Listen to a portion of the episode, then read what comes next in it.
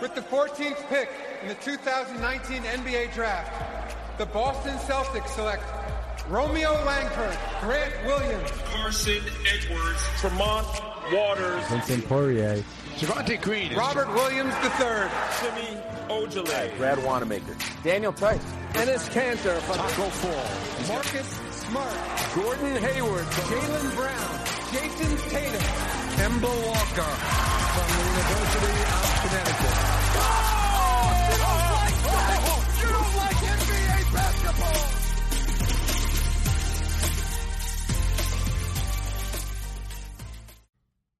And we are back with another episode of From the Rafters. Uh, Sam and I are back on a Friday or Sunday. I thought we were going to record on Friday. It's my bad, guys. Uh, we have Evan Singleton from Guy Boston Sports. And so, Evan, my question to you to start today off is: Are you are you a Dunkin' guy? First of all, let me ask you that. You you go to Dunkin'? a huge Dunkin' guy. Okay, okay. So my question to you is: What is your Dunkin' order? Like you're driving up, drive through, getting get one thing for breakfast. What's your order? Just one thing.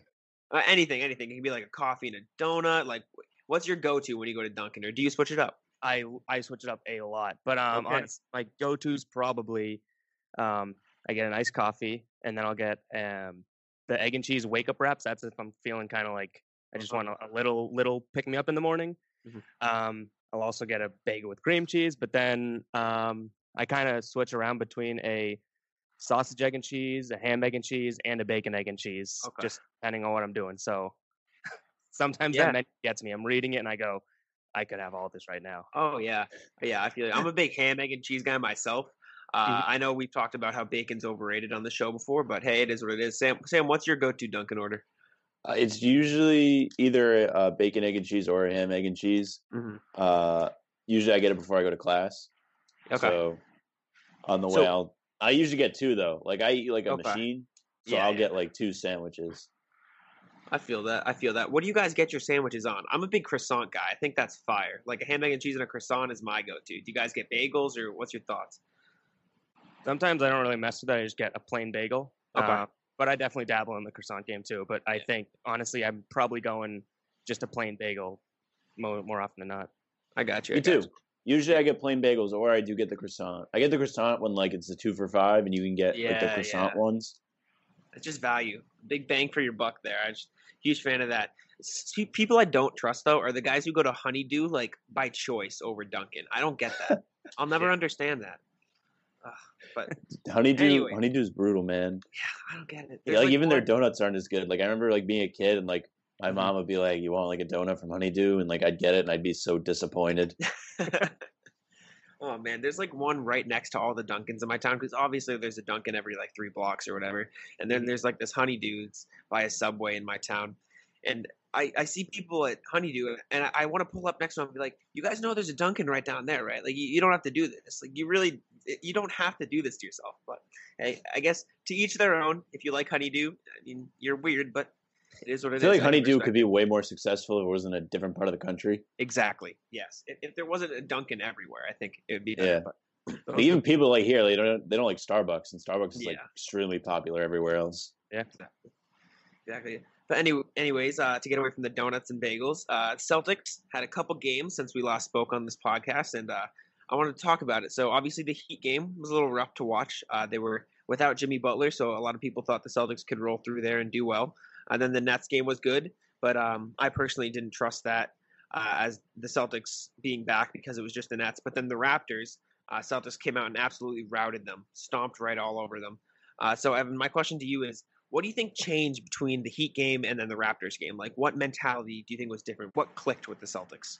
I think they they went with a completely different rotation. I mean, you saw against the um, Heat, we see we saw a lot of Grant Williams and Semi Ojeleye, and you know, flash forward two games to the Raptors game prior to obviously you know junk time and garbage minutes going to these guys. Those guys didn't even really sniff the court. Like Grant Williams, I don't even think played until you know it was a, a blowout, and we saw Robert Williams earlier on. So I think that you know what clicked was just a different rotation. We were getting too stuck in the mud of all right, we go to Brad Wanamaker, then we go to Semi Ojeleye, then we go to um, Grant Williams or Enes Kanter, you know, and, and finally they made a change. And you kind of mentioned it too. I believe that that Nets game was kind of a throwaway. They kind of wanted to just throw out the B team And I honestly think Robert Williams kind of opened Brad Stevens' eyes and said, "Well, I have to give this kid a shot now. Like he can't play as well as he played against the Nets and then go back to riding the bench." And so I think he was the catalyst in making that change because um, we 100% saw less of that. We saw more of a playoff rotation out of the Celtics in terms of how many guys played and um, how many bench guys even played uh, minutes. So I think that that's what clicked. I think hopefully there's like a mentality change too. Like now they're ready, we can beat good teams, but that rotation, literally just the physical rotation, was so different. Yeah, you could definitely tell the difference. What do you think, Sam? Do you think it was all rotation, or do you think there was anything else involved? Well, yeah, you saw different guys coming off the bench, like Evan said.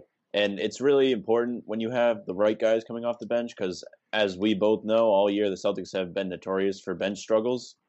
So, having the right guy, Robert Williams, has been a ball of energy off the bench. He's been great in these last Yeah. two games. And he doesn't seem like he's been a liability like people thought he might be on the defensive end, the way he has mental lapses sometimes. So, if he keeps up the way he's playing now, there's absolutely no reason he shouldn't be seeing minutes. He's been great. Yeah, for sure. I put out a tweet before the Rapt or the Nets game. Actually, I was like, I see people. Uh, I forget exactly what I said, but people were tweeting about how Robert Williams should play over Kanter, and I was basically like, "Oh, Kanter's the better player, I think," and Robert Williams just made me look like a complete fool. And I, I mean, I was more than happy to be the idiot in that situation because I want Robert Williams to, uh, to succeed. But Sam, you mentioned a ball of energy, and I think specifically in that Nets game, uh, right off the rip, the Celtics kind of looked like they were slow, just like they were in the Miami game. But then Williams and uh, Langford came in off the bench, and the energy just seemed to pick up immediately. And I think that's exactly what the Celtics were lacking. I think on the defensive end, things looked slow, but then those guys came in. And ever since that moment again in the Nets game, like, and it carried over into the game against Toronto, I think the Celtics' energy has just been like so much better than it has in the bubble ever before. I think that was a big issue, and I think during the game against the Raptors, the Celtics just outpaced Toronto in like hustle and energy and just overall. I think that uh, helped a lot. So you mentioned Robert Williams, uh, Evan. You brought that up. Do you think that he deserves to get consistent minutes over Kanter now? I think honestly, so I'm I'm totally with you in, in your tweet before the game that Kanter, Yeah. you know, is the better player. Like he is, and I'm a huge Kanter guy. Like I think people sure.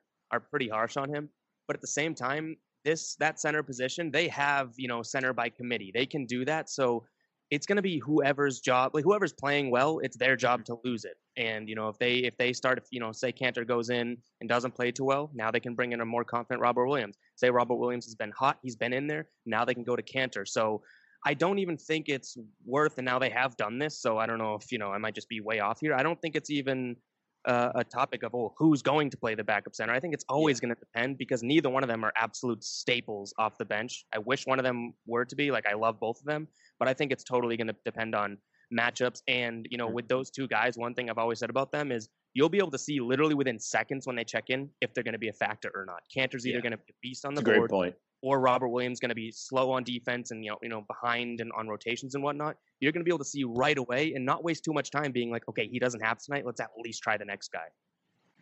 Yeah, I agree. Sam, what do you think? I, I think it's really interesting when you think about those two guys. I feel like Kanter is more of the safe, even though they're both kind of wild cards. He's the safer option. He's a veteran. He's had more experience in the league, so you can rely on him to be at least in the right places for the most part. Where Robert Williams, everyone had been concerned about him, you know, making mental mistakes all the time. But when Robert Williams is at a peak level, I feel like he has more upside than Kanter does. If that makes sense. Yeah, I feel like he's he's like he's got the most potential to make an impact as we've clearly seen over these last couple games. Mhm. And when he's firing, the Celtics are firing. Yeah, I, couldn't agree more. I think I, I was big um, into the thing that you mentioned. I forget which one you mentioned it, but how Robert Williams uh, tends to not be in the right place on defense. I was nervous it was going to turn into kind of like a Hassan Whiteside thing, who on paper he looks like a great defender because he averages like three blocks a game, but that's all he cares about really. So he just goes around the floor getting blocks wherever he can, and he ends up giving up open layups and offensive rebounds. So I was really nervous that he was going to turn into like a Hassan Whiteside type guy, but in the past few games, I think he has gotten better at staying in the right place on defense and doing what's needed. Uh, and on offense, I think him running the pick and roll, especially with Marcus Smart, has looked phenomenal. Like Robert Williams in the pick and roll has been far and beyond better than what I could have ever imagined. So I think that's something else I really like to see from Rob. Um, and then Evan, I know you mentioned matchups. Uh, all the matchups um, in the East are going through Milwaukee. I see at this point. Uh, we just saw Robert Williams play well against the Raptors, but uh, Kanter or Williams against Milwaukee? That's my question to you. Again, like uh, we, we said it, the, the potential there. I want it to be Williams, but those yeah. are some pretty savvy big men they have. You know what I mean? Like Brook Lopez has the basketball yeah. IQ to almost put Robin uh, to put Robert Williams in a pretzel. I, I, I think it could be tough. I mean, eh, but at the same time, Kanter doesn't really can't cover Brook Lopez out by the three point line. So it's really tough. I don't think either one of those guys like you know could necessarily hang with the the big men in Milwaukee or even just at yeah. Milwaukee in general. But at the same time, I'm I'm almost rooting for the potential. Like to beat Milwaukee, we can't go with um I don't know which one of you guys said it, but the safe play. Like you can't be safe yes. and beat Milwaukee. So I don't know if Kanter is the guy. I think you at least give Robert Williams a chance to you know, send Giannis's shot into the third row or with a bubble. I don't know the first row, but you know, it's like you give you gotta you gotta throw the kitchen sink in Milwaukee, and I think the kitchen sink is way more of a Robert Williams thing than um, going with the safe play and Kanter. But again, like it does worry me because they they have so many um, moving parts to that team that I think people forget about because everyone focuses on Giannis. But the fact that there's so many peripherals going on, and then you have the best driver, the best player in the league right now, just going to the hole, I think Robert Williams could get caught uh, with his pants down a few times. Hundred percent. I think it's he's still learning. I think is a big thing. Sam, what do you think about Milwaukee's matchup with us? It's a tough one. I mean, I think. Yeah, I mean, obviously we're talking about the bench, but I think Theis has been really, yeah. really great this season, which I've mentioned time and time again on this pod. But you know, he he's like an Al Horford light, and I think he has potential to be able to make an impact in the paint against Milwaukee. He's no, you know, he's no world eater. He's not going to swallow everything that goes to the rim or anything like that. But he's able to make an impact. He's able to defend the rim, stretch the floor. He can do a little bit of everything. I think he makes the Celtics more versatile than either of the other guys do. Of course, that's why he's the starting center. But mm-hmm. having Theis be an impact player this year has been huge for the Celtics, and I think that is going to continue to be huge for them if they do face Milwaukee late in the playoffs, which hopefully they will. I don't think. I mean, Robert Williams and, or Cantor is going to be able to make an impact, but I think Theis is going to be the main variable in terms of slowing down the Milwaukee offense. He might have to be the defensive leader. I agree. I think Theis is the best center on the team as far as spacing goes, defense goes, just IQ overall. I think he's proven that this season. The one thing I'm glad you brought up, Theis that I'm kind of nervous with is he's only six eight, and that hasn't been a problem all season. But specifically in the bubble, I've noticed games against the Nets with Jarrett Allen and the Blazers with Jusuf Nurkic, where his height has kind of gotten uh, him killed on the boards, on the offensive glass, on the offensive end with post ups and stuff. Are you guys, or Evan, I'll start with you. Are you worried against like Milwaukee, where they have Giannis, who's huge, they have Brook Lopez, who's a tall guy that can space the floor, and like Embiid, all these all these tall guys in the East? Are you worried that they can get to Theis, or do you think he'll be fine like he has been throughout the regular season? I am. I, I, I don't know if worried's the right word, but actually, did you? I mean, I kind of just found this out recently too. But Robert Williams is also six eight. He just yeah. plays like he's yes. huge. Like it's pretty crazy. But again, it's he's got like a seven foot six wingspan. So yeah, Tice, Theis, doesn't have that. What Theis does have though, which I think can make up for the lack in size, and we've seen it time and time again. He has the motor of a Marcus Smart or you know any of those guys. He he's going to give so much more effort than the guy that has the the three inches on him. That I think you know size does play a part at the end of the day.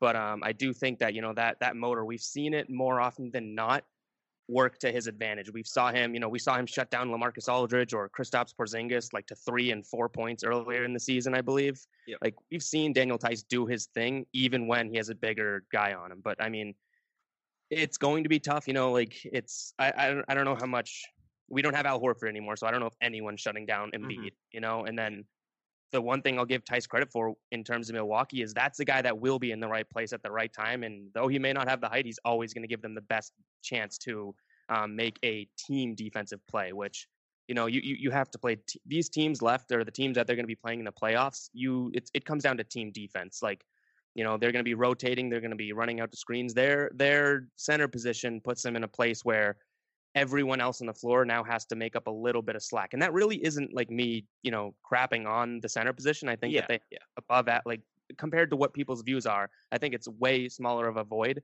But um, overall, like they're going to play team defense, and if there's one center that out of the three we're talking about, Daniel Theis is by far and away sort of that anchor of the team defense. Um, so I think his effort overall and, and his his knowing how the system works and where to be, I think it kind of minimizes that height issue. But um, you know, if you get guys like Steven Adams or Embiid, no matter who you throw at them on the team right now, they're gonna they're gonna eat. So I don't know. It's almost like just don't let that be the reason you lose.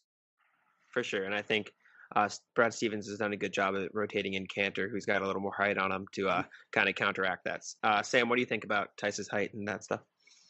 Well, I think kind of like I said earlier, like Theis, like you said, his height is kind of a Achilles heel for him. Obviously, he's a little bit undersized, but he does all those things right, like you say. He's like a Marcus, and I also I really really like the fact that he can stretch the floor. In the game against Toronto, he Yep. drilled a couple back to back corner threes. I think that was really a big uh, point in the game. The Celtics made a run in the third quarter to kind of ice the game, which I was also very pleased with because they usually like to blow leads, and they didn't do that. For sure. For sure. I think Theis's floor spacing is huge. Now, uh, to stay on Theis for a second on the topic, Evan, I'm going to give you free reign here. I'm just going to say it, and then I just want you to go off with all your thoughts, okay? The war on Theis. What what did he do to the refs in the bubble? I- Like, I don't know. I've seen tweets that he slept with all their wives or he's got them. It's crazy how much these refs uh, just they they just pull them apart. I keep saying Oh, in yeah. my, my show on Twitter and in my live streams, I say the refs are bending Theis over a barrel and showing him the 50 states. oh Like, they're- yeah, everything they want to him and and it's crazy because we've now seen the face from him you know he does that same face where one eyebrow goes up and his mouth kind of slants it's because we're seeing that so much because he's so confused with fouls he literally like when the ref blows the whistle he looks at him automatically knows it's on him because that's how it's been going but then he Uh-huh. literally has to listen to the ref to hear what the foul is because he has no clue what it is. it's I, I it's so frustrating because it's obviously on the defensive end but then on offense the guy gets clobbered like we've said hey, a seven footer hammers him and there's no call. In fact, they might call an offensive foul on Theis. Like it's it's it's crazy. And that's that's part of the thing that like I have so much respect for him this year. Um, I've kind of like uh, on on my show and on Twitter too anointed him like the unsung hero of this season uh-huh. uh, yeah. he literally is starting every single game in a hole just based on the height, and then the refs are digging a deeper and deeper hole. Yet he's still kind of prospering and getting out of that hole every single game. So um, shout out to him. But it is absurd to me how these Ridiculous. calls keep like it's I don't know it's it's he must have done something because it's not even realistic. Yeah. Sam, you got any theories? What what Theis do? What did Theis do? I Yeah. think he's foreign. I feel like they they don't like foreign players very much. I mean, hey, any theory, any theory at this point, just to explain it. I've written multiple articles, like you said, Evan, on how Theis is the uh, the hidden X factor of this team. I think he just does everything so well, kind of like smart. He's like a uh, what's the word for it? Uh, I don't know. They said something on NBC. I can't think of the word, but he just does a little bit of everything perfectly uh, well for the Celtics, kind of like the glue guy. Mhm. So I, I think it's been great. Uh, One I of my favorite things about him yeah, is like yeah. when Scal like really really defends him on the broadcast too. Oh, like he's like, "Oh man, this Theis can't catch a break," and he he acknowledges it. Like he he's doing a great job at playing the Tommy role with Tommy Yeah. out. Yeah, 100%. I can only 100%. imagine Tommy seeing these calls on Theis though. It might peak of kill my- him. The peak of my frustration was when he went up for that uh, loose ball against Nurkic, and Oh. Nurkic clearly jumped after him and elbowed him in the face, and Theis got the call. That I couldn't, I couldn't. His legs that. got taken out. Like what are you supposed to do? He just fell backwards. crazy, crazy. And then against Toronto, uh, foul got called on Tatum, and Theis immediately just marched over to the ref, assuming it was on him. That was hilarious. Yeah. It's, it's crazy. I don't know. Maybe he did sleep with their wives. That was my assumption as well. So uh, that's a good theory. The foreign thing, the wives, who knows? It's got to be something. That's got to be a question at some point. But The wives has been my favorite thing that I've heard. oh yeah, I see that everywhere. it's the first um, time I heard. I haven't seen it. That's hilarious. I mentioned this guy earlier when we were talking about Robert Williams. Uh, he came in the game at the same time against Brooklyn. Uh, Romeo Langford has been seeing a little bit of an uptick in minutes. Uh, and Brad Stevens recently also praised his defense, saying that was a little bit of a surprise. Evan, do you think that we're going to see more Langford into the playoffs, or do you think it's kind of like a seeding games thing just to see how it works, and then we'll go back to sort of the, like you said, the Wanamaker Ojale thing in the playoffs, or do you think Brad can kind of like move forward with Romeo and Rob? I think honestly, my opinion would be that Brad is using these games to see if it's going to work out. But Brad's mindset is that he wants it to work out, if that makes sense. So Yeah. I think he wants to play Romeo in the playing uh, in the playoffs, barring any sort of you know downfall during these last few games. And uh, like the thing, the thing with him, and then you know tying him to Robert Williams too, it's that. Uh, and I've said it myself that the reason these guys aren't playing is because they don't have the experience, and, and you know they, Mhm. they might not get the the defense. But Romeo Langford seems to get the defense. He's he's playing an unbelievable defense. And then at the same time, how are you going to get these guys experience? This is like everyone feels weird in this bubble. You know what I mean? Might as well throw these guys in there and let them have the chance. It's not a typical. You don't have the away team's fans breathing down your neck and Uh-huh. and heckling you. You don't have the the the home team's crowd, um, your home team's crowd with all these this pressure and expectations on you. Like this is an opportunity to get those guys experience. So I don't think it's, and, and I feel like that's probably the number one reason why Brad hasn't been playing Robert Williams until uh, you know lately. And same thing with Langford. It's like, but you, you gotta you gotta get these guys experience at some point, or they're just gonna develop the the idea that they can't hang with the big boys. So I, I think Brad's great point. I think Brad's goal is, you know, oh, oh, look at Stanley Johnson. That's a guy that came in against in the Raptors, and I was thinking, I completely forgot about Stanley Johnson. He's playing garbage time now. You think that guy ever thinks, oh, I'm going to be an NBA star or an NBA Yeah. player? He's he thinks he's a garbage player now. So I don't want Romeo Langford or Robert Williams to ride the bench for so long that that's what they think is the norm. But um, yeah, I, I hope to see. That's my personal opinion is that I really want to see Langford, even if it hurts them a little bit. Even if Robert Williams hurts them a little bit, throw it at them. Like maybe they do something, and if not, worst case scenario, you do lose in the playoffs. But these guys that should be, you know, pretty core pieces moving forward got that experience. For sure. I like that mentality. Sam, what you think? I think I think it's a really good point. Like you said, like you don't want their mentality to get ruined. You want them to have confidence. But it, it's funny if you look back, like Jaylen Brown. I think it was Tom that told us this, Jack, that like he has a very similar. uh He had a very similar rookie year to what Romeo's Yes. having, Yes. where yes, he didn't yes, get to play very much, but he, Tom you know, he would yeah. get some stints and show out a little bit, Mhm. things like that. So I think, I think that's just kind of the way Brad handles things, with the exception of Jayson Tatum, who kind of got thrown right in due to injuries, but you know he was starting anyways. Yeah, no, I but think I, I don't think that's a terrible way to handle rookies. To be honest, I think it's kind of important for them to learn and get experience before they see the floor. I mean, don't get me wrong; like playtime is very important, but learning is also like it's Mm-hmm. uh, it's definitely undervalued. Well, my thing too is that like you're totally right, but like Romeo Langford sitting on the bench going, I can't play over Semi Ojeleye right now. You know what I mean? It's like the Celtics don't have. I get you know they're not going to start, but the Celtics don't have that you know star studded or or veteran studded bench to yeah. for them to even understand it. Like Robert Williams is being like, I can't play over Grant Williams. Are you kidding me? Like I think I'm better than that guy. Like it's it. I, I don't know. I just the things that we've have thrown out on the floor. That's the puzzling thing to me in terms of like, why don't you give these guys a chance?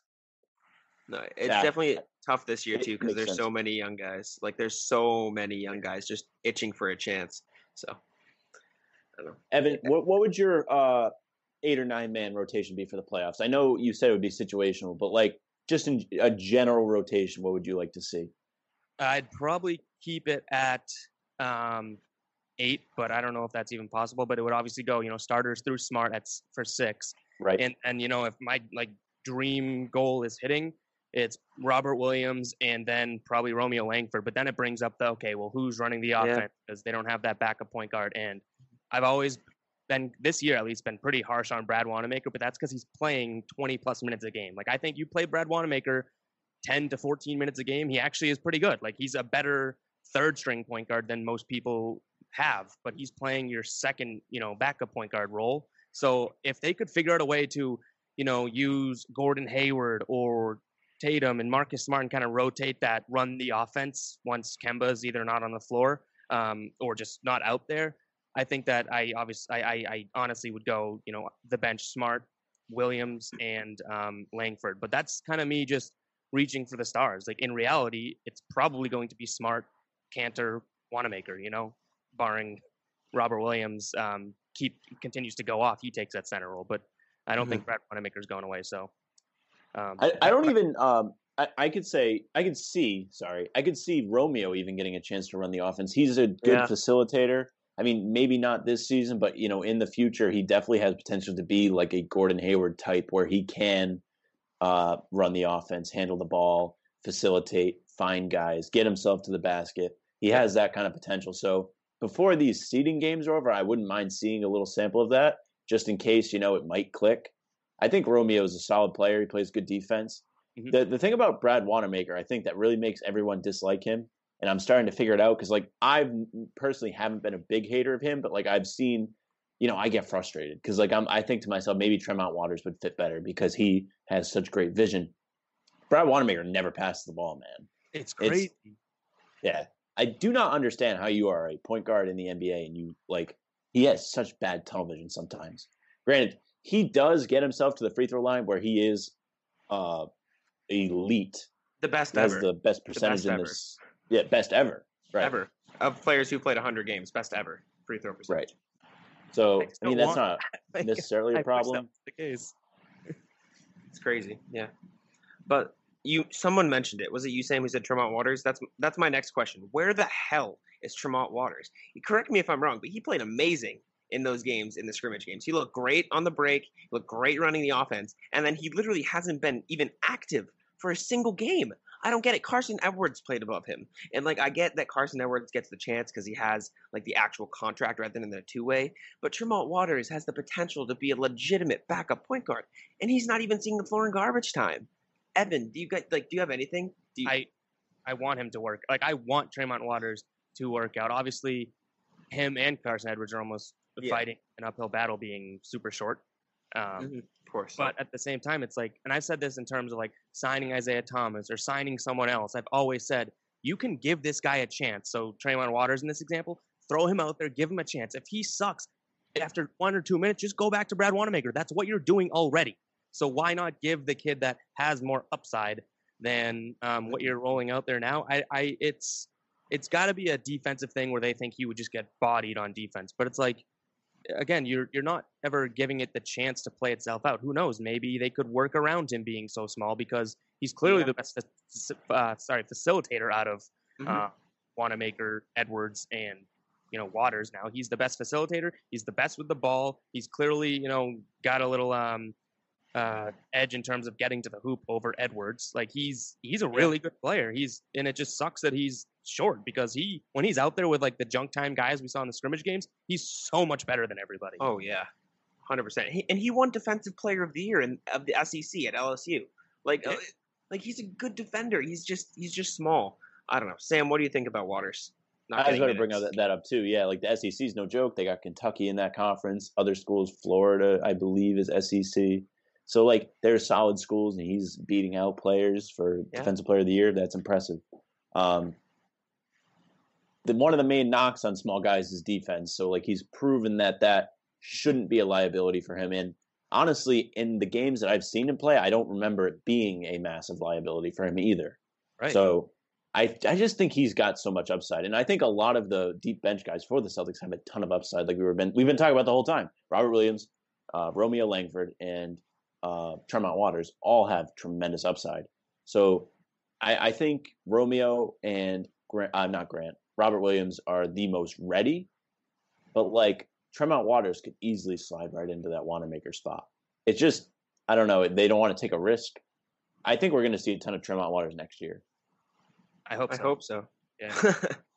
yeah, I mean, I just don't understand why he hasn't even been active. Like even over a guy like Javonte Green or even Carsen, like Yeah. he has he's not even like getting the chance to get in the game. Like that Raptors game would have been the perfect opportunity for him to play, but he didn't even get to dress. I, In, in fairness to the the Celtics on that one is like you really didn't think you were going to blow out the Raptors by that much. Guess, You thought it would be a close game.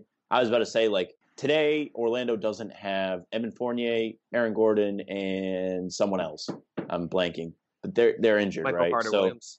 Michael Carter Williams. So this I- should be a game where you maybe suit up those guys because maybe it's going to be a blowout and maybe you can get them on the floor.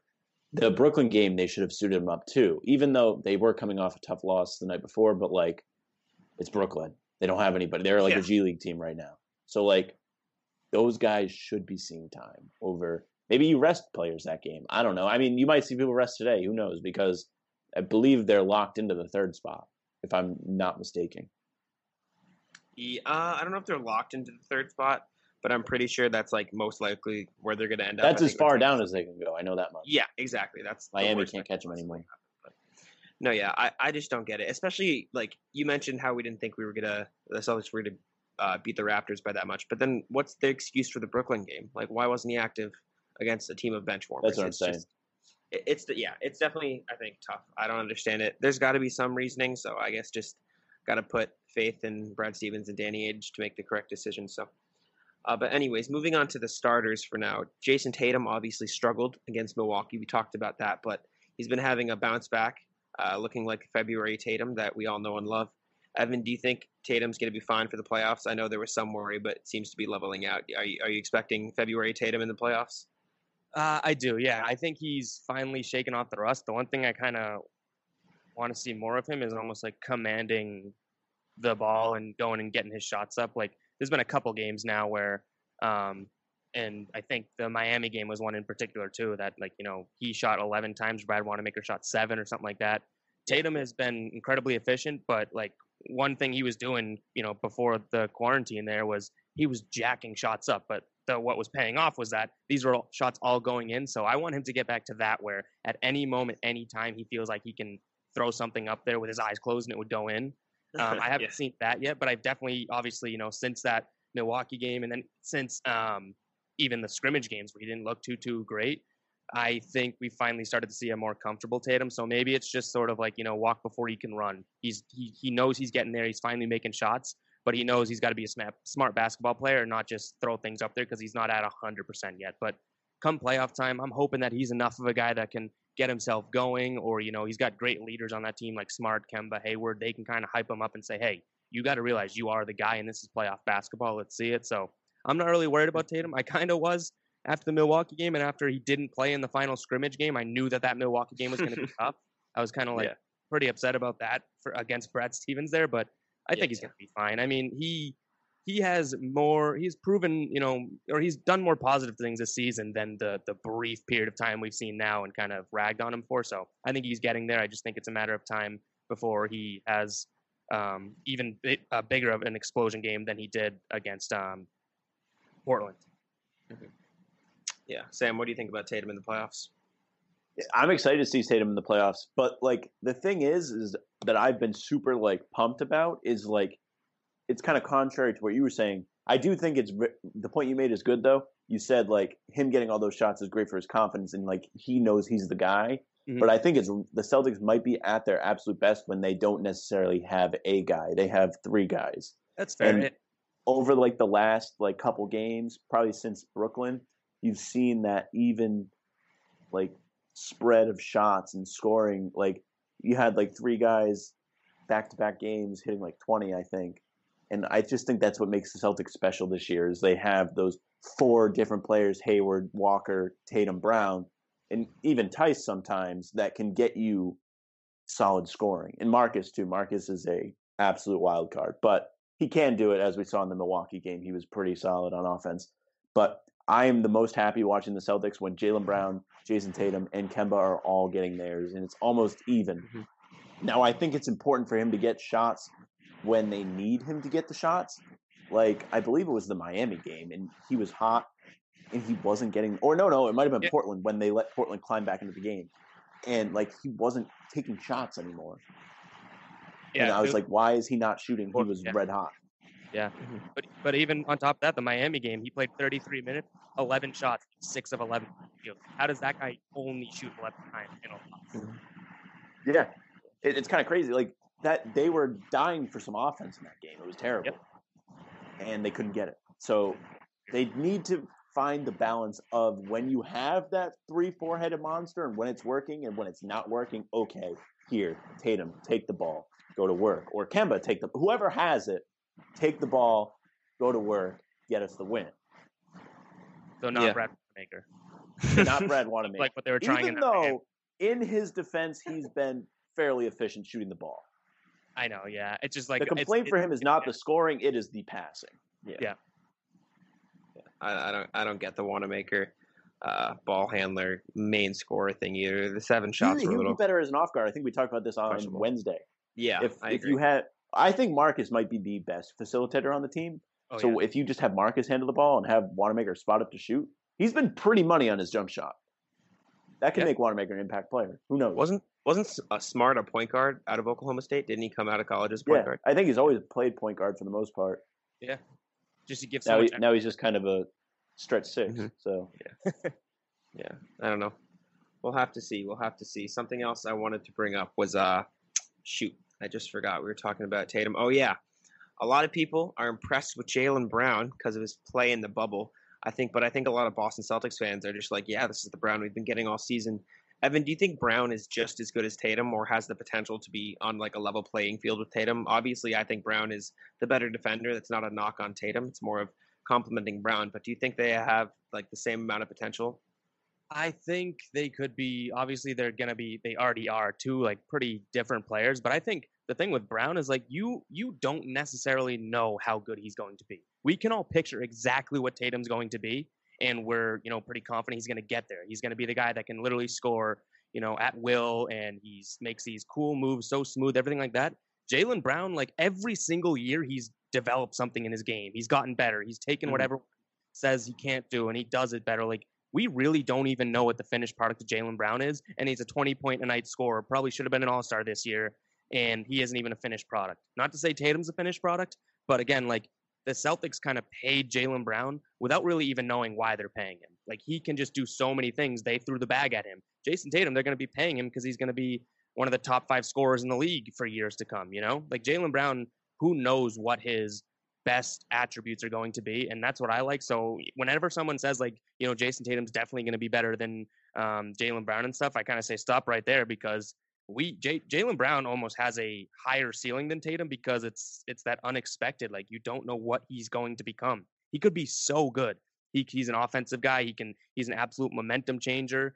He's Mhm. a dunker. He's a slasher. He's now a better dribbler. He's making better plays in terms of passing. He used to suck at like two on ones, fast break type of thing. Like Jaylen Brown has taken everything that he's been bad at in the past or criticized for and tidied it up. He's not 100%. He's not all the way there. Obviously, there's there's still progress to be made, but like he could easily, and I mean easily, all of a sudden when all said is done, when all is said and done, he could be the better Celtic. Like there's no way to to deny that. Like he he could, you know. So I that'd be great if if they could compete to be the best Celtic in like sort of a I don't know if it's the right word, but friendly manner. Like that's pretty cool for them to just continuously compete with each other and get Mhm. better and better and better.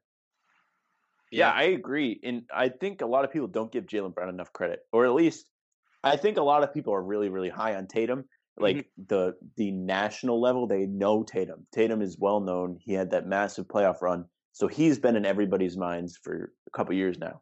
But Brown has been even in that playoff run, Jaylen Brown was very good. So Yeah. I don't know why he hasn't stuck with people as much either. But he now has become a sensational shooter. Like if you uh, in the bubble, he has been knocked down. He Yeah. made his last seven shots to ice the Trailblazers game, and He he was was, clutch. Yeah. So Yeah. I, I completely agree. I think he has a great ceiling. He's a great two way player. Plays good defense, and he's a great leader too, he- on and off the court. So you see that he's going to motivate other people, Mhm. and he's obviously motivating himself because he's getting better every year. Uh, I just saw something on Twitter. It's a little live reaction for you guys listening. Uh, Sam, I don't I know you don't love the rank game, but someone posted uh, rank them from best to worst. Uh, Devin Booker, Donovan Mitchell, Zach LaVine, and Jaylen Brown.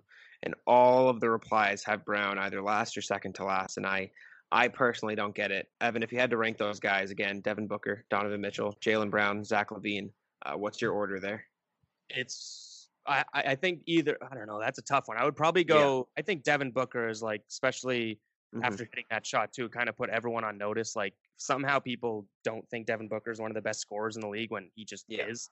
Um, Mitchell's so good too, but I think Jaylen Brown and Mitchell, like they're kind of, you know, I, I would say right in that number two spot. I don't, I don't see how anyone can be like, oh, Zach LaVine's better than Jaylen Brown. You put Yeah. Jaylen Brown on the on the um, Bulls, I think he he eats just like Zach Oh. LaVine. Oh So yeah, it's Oh, yeah. I, think Zach LaVine is so overrated yeah, it's because he's yeah. just on a bad team. Like right. you just I don't know.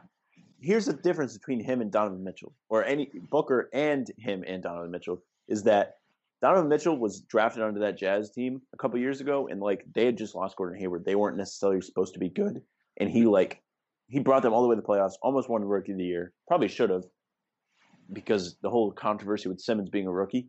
Yeah. And then you know he made a name for himself like that. And like the difference between him and those other two guys is he took a team that wasn't supposed to be good and made them into a contending team. Obviously, Coach Snyder deserves credit, and the guys around him deserve credit. But like he was able to fill that Gordon Hayward role, I guess. Yeah. And you haven't really seen either of those other two guys bring success to their team. And I think team success is a huge, like that. That's a huge measuring stick for me as well. Like if I was going to do that list right now, I would go Mitchell, Brown, Booker, LaVine, just because of the success. Okay. I respect that. I think my list would probably look like uh, Booker, just because I think he hasn't really gotten a fair shot as much as Mitchell did. Because obviously Mitchell had Gobert, who was an elite shot blocker. He had sort of a team around him. Uh, so I'd probably go Booker. Brown and Mitchell are very on the same level. I think it's really, really, really close between those two, and I think it's close between them and Booker too. Um, but I'd probably give Mitchell the edge solely because he has technically led a team, even though I think Brown could do the same thing in his situation. And then I think LaVine is far and away the last player on that list. I don't think it should be a question, but uh, I can see any of those top three guys being one through three. It's just LaVine, I think, deserves to be four. Uh, not that he's a bad player. It's just he's he's a scorer, can't play a ton of defense, and he's on a bad team. So it, it's tough to put him with the other three. Uh, something else I wanted to bring up. That was a little live something I saw on Twitter.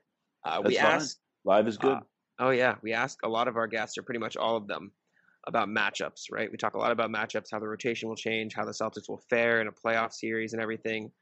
Uh, who do you want to face in the first round? I know a lot of people are scared of Philly, uh, but Ben Simmons is hurt now. But then again, uh, TJ, Michael Jordan, Warren is on absolute fire. I don't know what's happening. This is probably.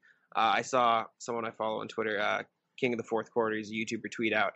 I've never seen a mid-tier guy like TJ Warren act like a superstar like for this long in this stretch of games. So, uh, what first round matchup do you favor? Like Pacers, Sixers, Heat? Like who do you who are you afraid of, or not even afraid of, but who would you rather face in the first round, Evan? I know people have kind of, you know, been against this take for a while now, but I want Philly. I think we could. I honestly think the Celtics could mop the floor with Philly. I know they've kind of had our number this season, but I think a health, healthy Celtics, even versus a healthy Sixers team, I, I just want to say that you know we'd sort of would bring it to them and kind of get it over with. Like, yeah, you guys thought that that was going to Yeah. be a test first round. Like the Sixers, they've had so much happen since you know playing the Celtics. They now they have forget the injury for a second, which obviously is a massive part of this. But even with Simmons and Embiid on there, like there was a an NBA anonymous exec today or yesterday said like the Sixers have already decided that they can't play with Embiid and Simmons moving forward. They're gonna have to choose one or something like that. There's been so much turmoil in on that team, and I think you put up a team that is just as talented in the Celtics that has the best chemistry in the NBA, according to Kanter. Like I think that we would feast on Philly, and all of a sudden, that's an absolute momentum driver. Like beating the Pacers in the first round, for example, I think would be a huge first round win type of thing. But I think the Celtics, if they just smack Philly in the first round, you know, beat them four two or something like that, I think that it could. Even if it goes seven, if they just beat Philly, I think that that's almost like catapulting them into playoff success. And I kind of want to, you know, mm-hmm. face the beast right away. Like let me, let me, let me, you know, swing at them and hopefully knock them out. And then now we're rolling. Yeah, I'm not afraid of Philly that much either. I just think it's tough with Embiid because he's so dominant. What, what do you think, Sam? It's actually kind of funny. Is like, I mean, I agree. I especially now that Simmons is out, I'm about to like contradict myself in the same like statement. But like Simmons being out makes Philly kind of less dangerous. But I also like in the back of my head thinks it think it kind of makes them better because it makes them more versatile. They don't have Simmons, who's like a liability on offense. I guess. I mean, he isn't, but he is just because he doesn't shoot. And I think Brad Stevens has been really, really great at planning and like making it so Simmons is ineffective on offense that having him almost not there makes things different. I don't know if it makes them better or worse. I mean, in the long run, it'll probably make them worse. But like him not being there could make it so the Sixers can come out and like punch Celtics in the mouth, make it so like Embiid has more space to work, things Harry- like that. I just think having more shooters and having not having someone that can't shoot is just like a benefit. Yeah, I can see that for sure. Uh, you mentioned Evan. I think this is an interesting question too. Uh, scenario to talk about that one of the execs in the Sixers organization said something about how they're going to have to move forward with either Simmons or Embiid. Uh, who do you keep if you're the Elton Brand GM of the Sixers? Which one do you trade? Which one do you keep if you have to get rid of one?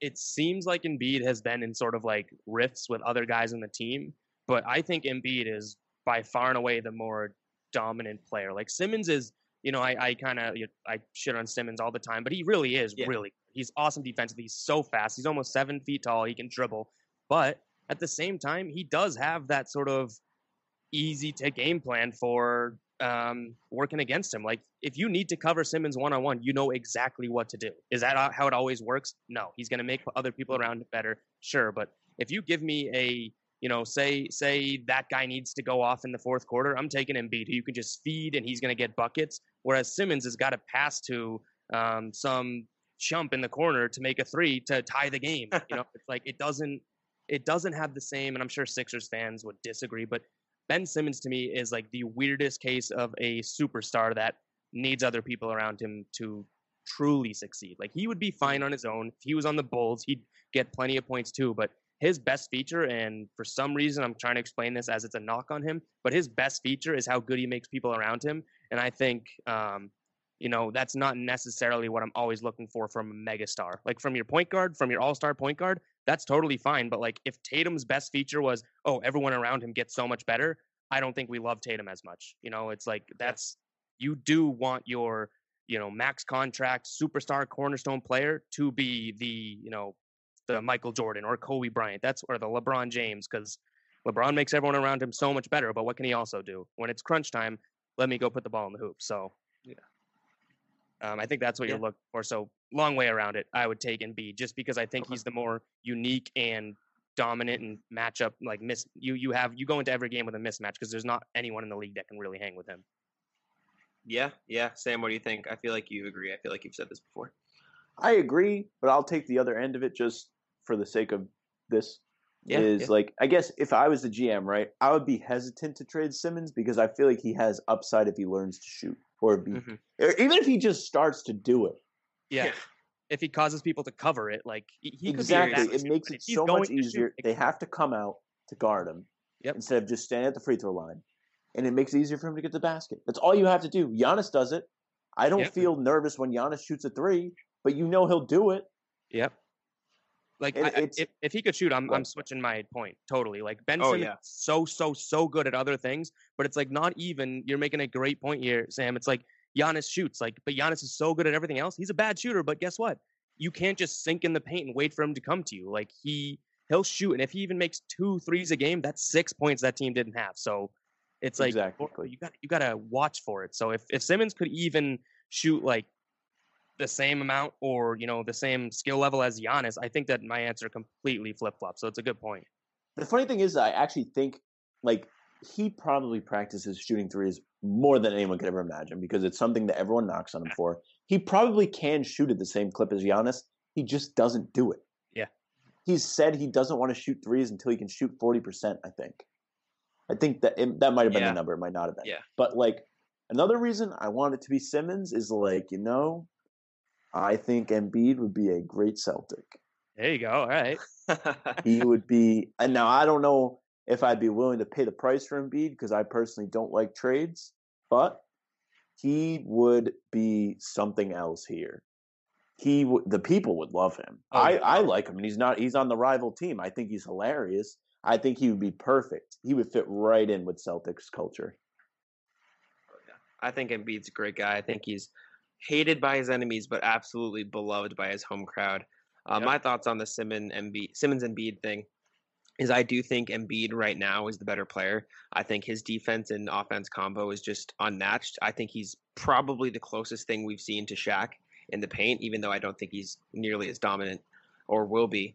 But I think he's obviously not replaceable. But with the way the current Sixers team is constructed, I think it would be easier for them to trade Embiid, play Horford at the five, and then sign shooters like just like cheap shooters with that extra money, and then build around Simmons. Like if they could do something like Houston is doing for Westbrook, where they don't run a like a real big center, even though they'll have Horford. Horford can stretch the floor though. So if they run like a five out for Simmons, where he can just drive, sort of like what they do, like I said in Houston, but also Milwaukee. It's Like they literally point. just run the five out for him. I Yeah. think he'd be amazing. I've said, um, I've said this before on this podcast that if Simmons was in Giannis's position and they even just switched teams, Simmons would be an MVP candidate in my opinion. I think that would should be the perfect team for him. I think he could run the floor, get his 10, 11, 12 assists on that team, kicking out the shooters and average 25 points a night. But Embiid also is starting to seem like a problem in the locker room, Yeah. Yeah. which is not something I, I might retract my statement. You don't want that here. We're a little bit uh tender from Kyrie still, so uh you don't need another Kyrie. But who knows? tough. Maybe that doesn't follow him. I don't know. Maybe he's so like disgruntled there. But again, we wouldn't know that until we get it. And and you know, one of you guys said it, like the price to be paid for Embiid. If like think about the price we paid for Kyrie. Like you know, we're all Oh, kicking yeah. ourselves now. So if they had to pay even more technically for a guy like Embiid, and then he comes in and is a locker room cancer, it's like yikes. Oh Yeah. yeah. Ain't Definitely. broke, don't fix it. It's just like a fantasy thing, I guess. Yeah. Honestly, I think if they traded Kemba for Simmons straight up, I think both teams could benefit from that. Now, I don't think Kemba's a bad player in the slightest. I think he's a great fit here, and I like him. But like, I feel like Simmons would fit well here because everyone can shoot. That's that's the thing, and Yeah. Kemba obviously would provide shooting to the space for for Embiid. So both teams would benefit, but that's not something that's going to happen. Right, for sure, for sure. The same argument has been made with like a CJ McCollum for Simmons, or even a Damian Lillard for Simmons That's trade. cheap. Yeah, it would be it would be Lillard. It wouldn't be Oh, McCollum. yeah.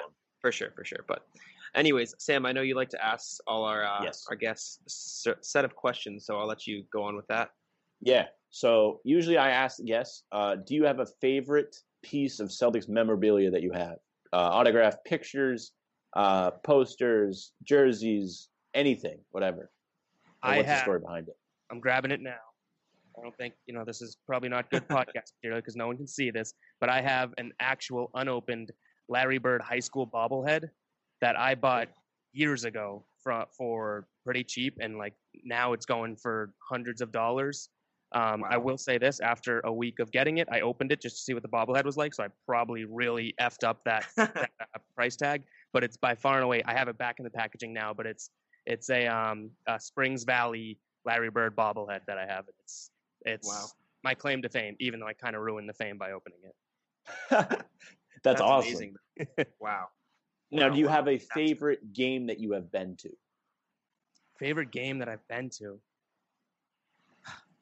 That's I don't know. That's tough. I mean, probably any of. I went to a chunk of Isaiah Thomas games. None of the none of the um, absolute you know bombs that he dropped. But at the same time, like I think he did so much for me as in terms of like sports media um, and just loving the game. And he kind of brought the Celtics back and made them fun for me in a time of I thought we were going to like rebuild. So I would honestly, I know it's an easy way out of this because I don't have a specific, but anytime I saw Isaiah Thomas play in person was kind of like, like he was almost like a a a megastar to me. Even though you know he, I, I mean he was for uh, a He, while. yeah, he he still is here. Yeah, yeah. So I, I completely agree with you. it was it It was the most awesome. crazy case I think I've ever seen in terms of someone. He was an MVP candidate. Honestly, could have won the MVP that Yep. season, and because he was the number one team in the East that season, so like it would have made sense. Yep. And you know he was here for two years, two and a half years, and then he completely kind of like you know injuries screwed him up and everything. But like he was like someone that people like like he's like a legend and he was here for two and a half years and he is going to be a legend. He's not going to have his jersey retired or anything but he's someone that is going to be like you tell your kids about like that kind of thing. Right he was like the like witness greatness. Like when i would watch him play going to games even on the tv but you asked about going to games i felt like i was witnessing something remarkable every time he played so um, that would be my answer. Okay. Now do you have a favorite moment aside from winning the championship that you've witnessed like anything. Uh we've had people say the marcus smart double charges.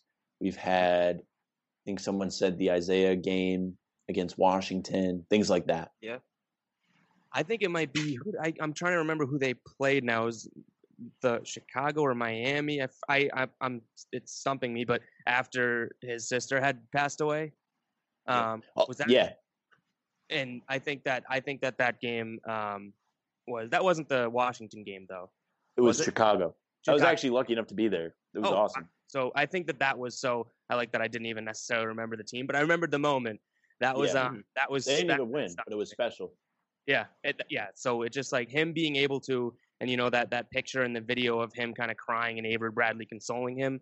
The fact that that like sums up what he did, not necessarily how the game turned out, but the fact that he could have easily sat that game out, not played, and no one would have said anything. That would that would be totally understandable.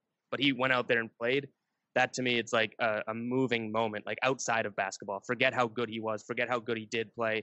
The fact that he played at a time like that just showed how much he loved the city and how much he loved the game of basketball, and that sticks with me. But like to be honest, that that Washington game's probably the one where like um, I was just trying to think of like that next layer, like what what is the the the true answer probably would be that Washington game where he went off in the Yeah. playoff. That's absolutely a great answer. It's still a game I think everybody watches highlights of once in a while. Oh yeah. Uh, Jack, you're the Jersey guy. I'll let you go with Uh, that. yes. Uh, do you have any Celtics jerseys? If so, which ones and how many? That's always the question. I have Larry Bird, um, college, Indiana State. I have a Larry Bird Celtics jersey, and I I have a Marcus Smart jersey. I, I I'm not a big big jersey guy. Like I don't I don't always wear jerseys. I kind of like to, get, and I I also am a huge like if we talked about this for longer, I'm a huge. I hate to get a jersey and then the guy gets traded or moved. So Yeah. even if I don't sus- like suspect the guy going to get traded, I feel like that's probably subconsciously something I don't um, buy jerseys for. Like the Larry Bird Mm-hmm. jersey, I he's wasn't he's clearly um, not even an NBA player anymore. And I picked those jerseys, uh, I don't know, Yeah. ten years ago or so. So those are probably my favorite ones, like the Larry Bird baby, the powder blue Indiana State one I Mm-hmm. love. Um, but I have a Marcus. I don't even think it's like a real Marcus Smart jersey. It's like the No. Yeah. where it's like printed on or whatever. But um, Yeah. Yeah. Not yeah. a huge all. Jerseys are expensive, man. yeah, I just get the cheap ones. I get Yeah. the fake knockoffs always. That's how you have to Uh, do it. Because like, I think. if I buy a jersey, I like it to be like raised and everything. Like I don't like I don't like the printed ones. I don't know. I feel like I like I feel like it's just not like legit to me. I forgot. I Now, had I'm this- not like knocking on your jersey, but like I'm just saying like Oh, I yeah. personally like I'd rather buy a fake one. I um on for my show I did a giveaway like about a month ago or so, and I, I it was for you know someone could pick any jersey they wanted from the NBA store or whatever, and I would send it to them when we did it. And the the guy ended up picking a Luka shirt, and as I'm checking out and paying for it and sending it to him, I'm like, shit, I haven't even done this for myself in years. Like like I'm, Yeah. my first jersey I've bought in a long time. I'm sending it to someone else right now. Yeah, it's Crazy. crazy. Like I've been wanting to buy like a Tatum jersey because I think he's going to be like the next. Le- well, actually, I really think Marcus is going to be the next guy to get his number retired, but Tatum's going to be the next megastar legend that the Celtics have. Um, Yeah. So like, I have a Marcus jersey, but I need to get on having a Tatum, a Brown jersey too. Both Right. of them. Yeah, Do you think see, Marcus is going to get his jersey retired someday, Evan? I think he should. I mean, it's a matter of what they accomplish with him because That's what I say. But but uh you know the Celtics kind of you know and not that I knock them for it, but they seem to throw numbers like there's not many numbers even left. Um, Right. So I think that they have the same mentality almost as the basketball Hall of Fame, in which like if you really did just mean something to this team, they they do it. Because if you look at some of those older guys that I never you know watched or anything like that, but you look at some of their numbers now, obviously things were a little bit different then. You know, Marcus Smart probably is right up there with some of those uh, you know names and numbers up there. So I think Marcus Smart, maybe it's the bias in me saying like he should definitely have his number retired, but I think he has been like one of the few true Celtics um, in a long I time. absolutely agree with you. I'm on the same page. Yeah. I think it's more about being a Celtic than anything, Yeah. really. I mean, Yeah. if you spend your career here, you're, you know, a solid player, which he has been. He's a special player because of his defense. Um, so he he should, I think. Um, and plus, Tom Westerholm made this great point when we had him on. I asked him that.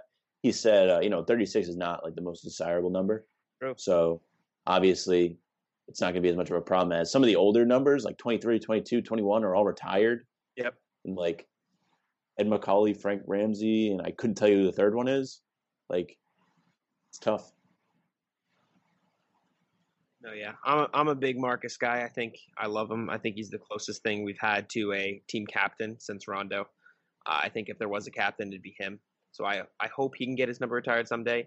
As for jerseys, I get all mine from DHgate, so they're all cheap, but I do collect them. So it's a nice way to keep my uh my I, I guess you could say addiction or hobby to a, a minimum cost, as I am a broke college student. But anyways, I think this is a decent enough. No, no, you're not getting away. Evan, do you think do you think it's acceptable for Jack to have uh, jerseys from Oh the Lakers gosh. and 76ers? I'm just I curious. collect Oh no! So you collect other players too, like just just because you like uh you like a Alonzo Ball jersey, you'll get one one of his old Laker jerseys. My my thing is I I have one from every team. Like I I quite literally have a jersey from every NBA team. So it's like a whole collection. I do though, in fairness, have a Celtics jersey for every player on the current roster. He does. So I guess that makes that weirdly Yeah, makes up for it in some ways. That's kind of and I do have what do I have? I have Aron Baynes, Marcus Morris, Al Horford, Kyrie, which I mean at the time it was a good idea. Uh, obviously Isaiah Thomas. Uh, I think I have Terry Rozier. So yeah, I have a good amount of Celtics jerseys. It's it's just like I like to have one from every team. Um, so yeah, I, I do. I have an Embiid jersey for the Sixers because I mean, like Sam said earlier, he's I like him. I like the way he plays. Uh, I don't know why I got a Kuzma jersey last year. That was a weird That's- stage. I that's a regret it. Lakers jersey. No, I do have two Kobe jerseys too because What you should respect- do, actually, Jack, get rid of the Kuzma jersey. Get yourself a Rondo Lakers jersey or an Avery. Bradley one. That's the only acceptable way. Man, Kuzma no, jersey. yeah. Yeah, it's a tough look. It is what it is. It was like when he was on a really hot streak at like the very, very beginning of his rookie season, and he looked like he was going to be really solid. I just thought it would be cool because I didn't want to have like a real mainstream. Like I obviously didn't want a LeBron jersey. I guess in hindsight, I should have gotten a Kobe jersey. You accomplished but that that. was Oh. man, it, it was it was a dark time. We don't have to talk about Kuzma jersey, but uh, Last thing, not my not best decision. you like go ahead, LeBron or you don't like LeBron, Evan? Uh, I I honestly am like I, I I don't like him as a person. Some of the stuff he does, some of the you know dumb stuff he does. But I do think that people probably around our generation and stuff like use that hatred and kind of shit on his play. Like I have one of my best friends literally will tell you LeBron sucks. Like and he just like says it hmm. straight faced. He'll get in a three hour debate about how LeBron sucks. I don't agree with that. I think LeBron, like you have to give credit where it's due. I think he's unbelievable. He's a he's a crazy, you know, human art form of a person. I think he's awesome. He can be awesome on the court, but um, where I kind of lose him is when he's walking into a game that he's not playing in, sipping wine, or he's yelling Taco Tuesday on Instagram, or even on the court when he falls into a camera and acts like he just got shot by six sniper bullets and he keeps. That's checking- one thing he always does. I'm so happy you brought that up. I'm going to scream at the end of this show today for all of you that are still listening. You're welcome. He always acts like he just died, and then he he's gets bleeding. up, Like you're not. and it's bleeding, like a thing, like he wants everyone to clap for him. Yeah, it's nuts, and it's like I, other other NBA players do it too, but he does it so much. Like you you get you get elbowed in the head, right? You check to see if it's bleeding. All right, now you're walking to the foul line. You check to see if it's bleeding. That's where it should stop. You're not bleeding after two checks. The 14th check, you're not all of a sudden going to be starting to bleed. Like the minute your head is split open, that's when you bleed. You know, it doesn't take 26 minutes for you to start bleeding. And I hate when guys do that. And LeBron is a huge guy that does that. He'll miss the first foul shot and start touching his head, making sure he's not bleeding. And I'm like, so there's there's so many things that irk me. But like you take all that all that away and you take all the noise around him, I do think people fail to. uh I think people, you know, jump to the "oh he sucks" train way too easily. And I think it's so. I think it's pretty like bananas when someone does that because he. I don't think he sucks. I just think he sucks as like a like a guy. I mean, Yeah. Mm. that's even like an extreme because like he does try and do like nice things, It but like I feel like yeah. when he's doing nice things, it's phony. Yeah. Well, one thing I've given him credit for, and like, like so that's kind of why I'm on the fence with him. Because, like I said, one of my best friends will literally spend hours saying LeBron sucks, and somehow I find Right. myself defending LeBron by the end of it, and I'm like, I didn't even mean to do that. But like, he, this guy's been in the spotlight forever, and he really hasn't had at all any of like the discretions that a lot of, um, you know, Fair. pro athletes have. Like, it's you gotta. I, I guess the way I'll answer this, I know it's long winded, is that I mm-hmm. think I, I really don't like LeBron James himself, but I do think we got to give credit where it's due, and there's a lot of parts of him that you know are due for credit. I guess.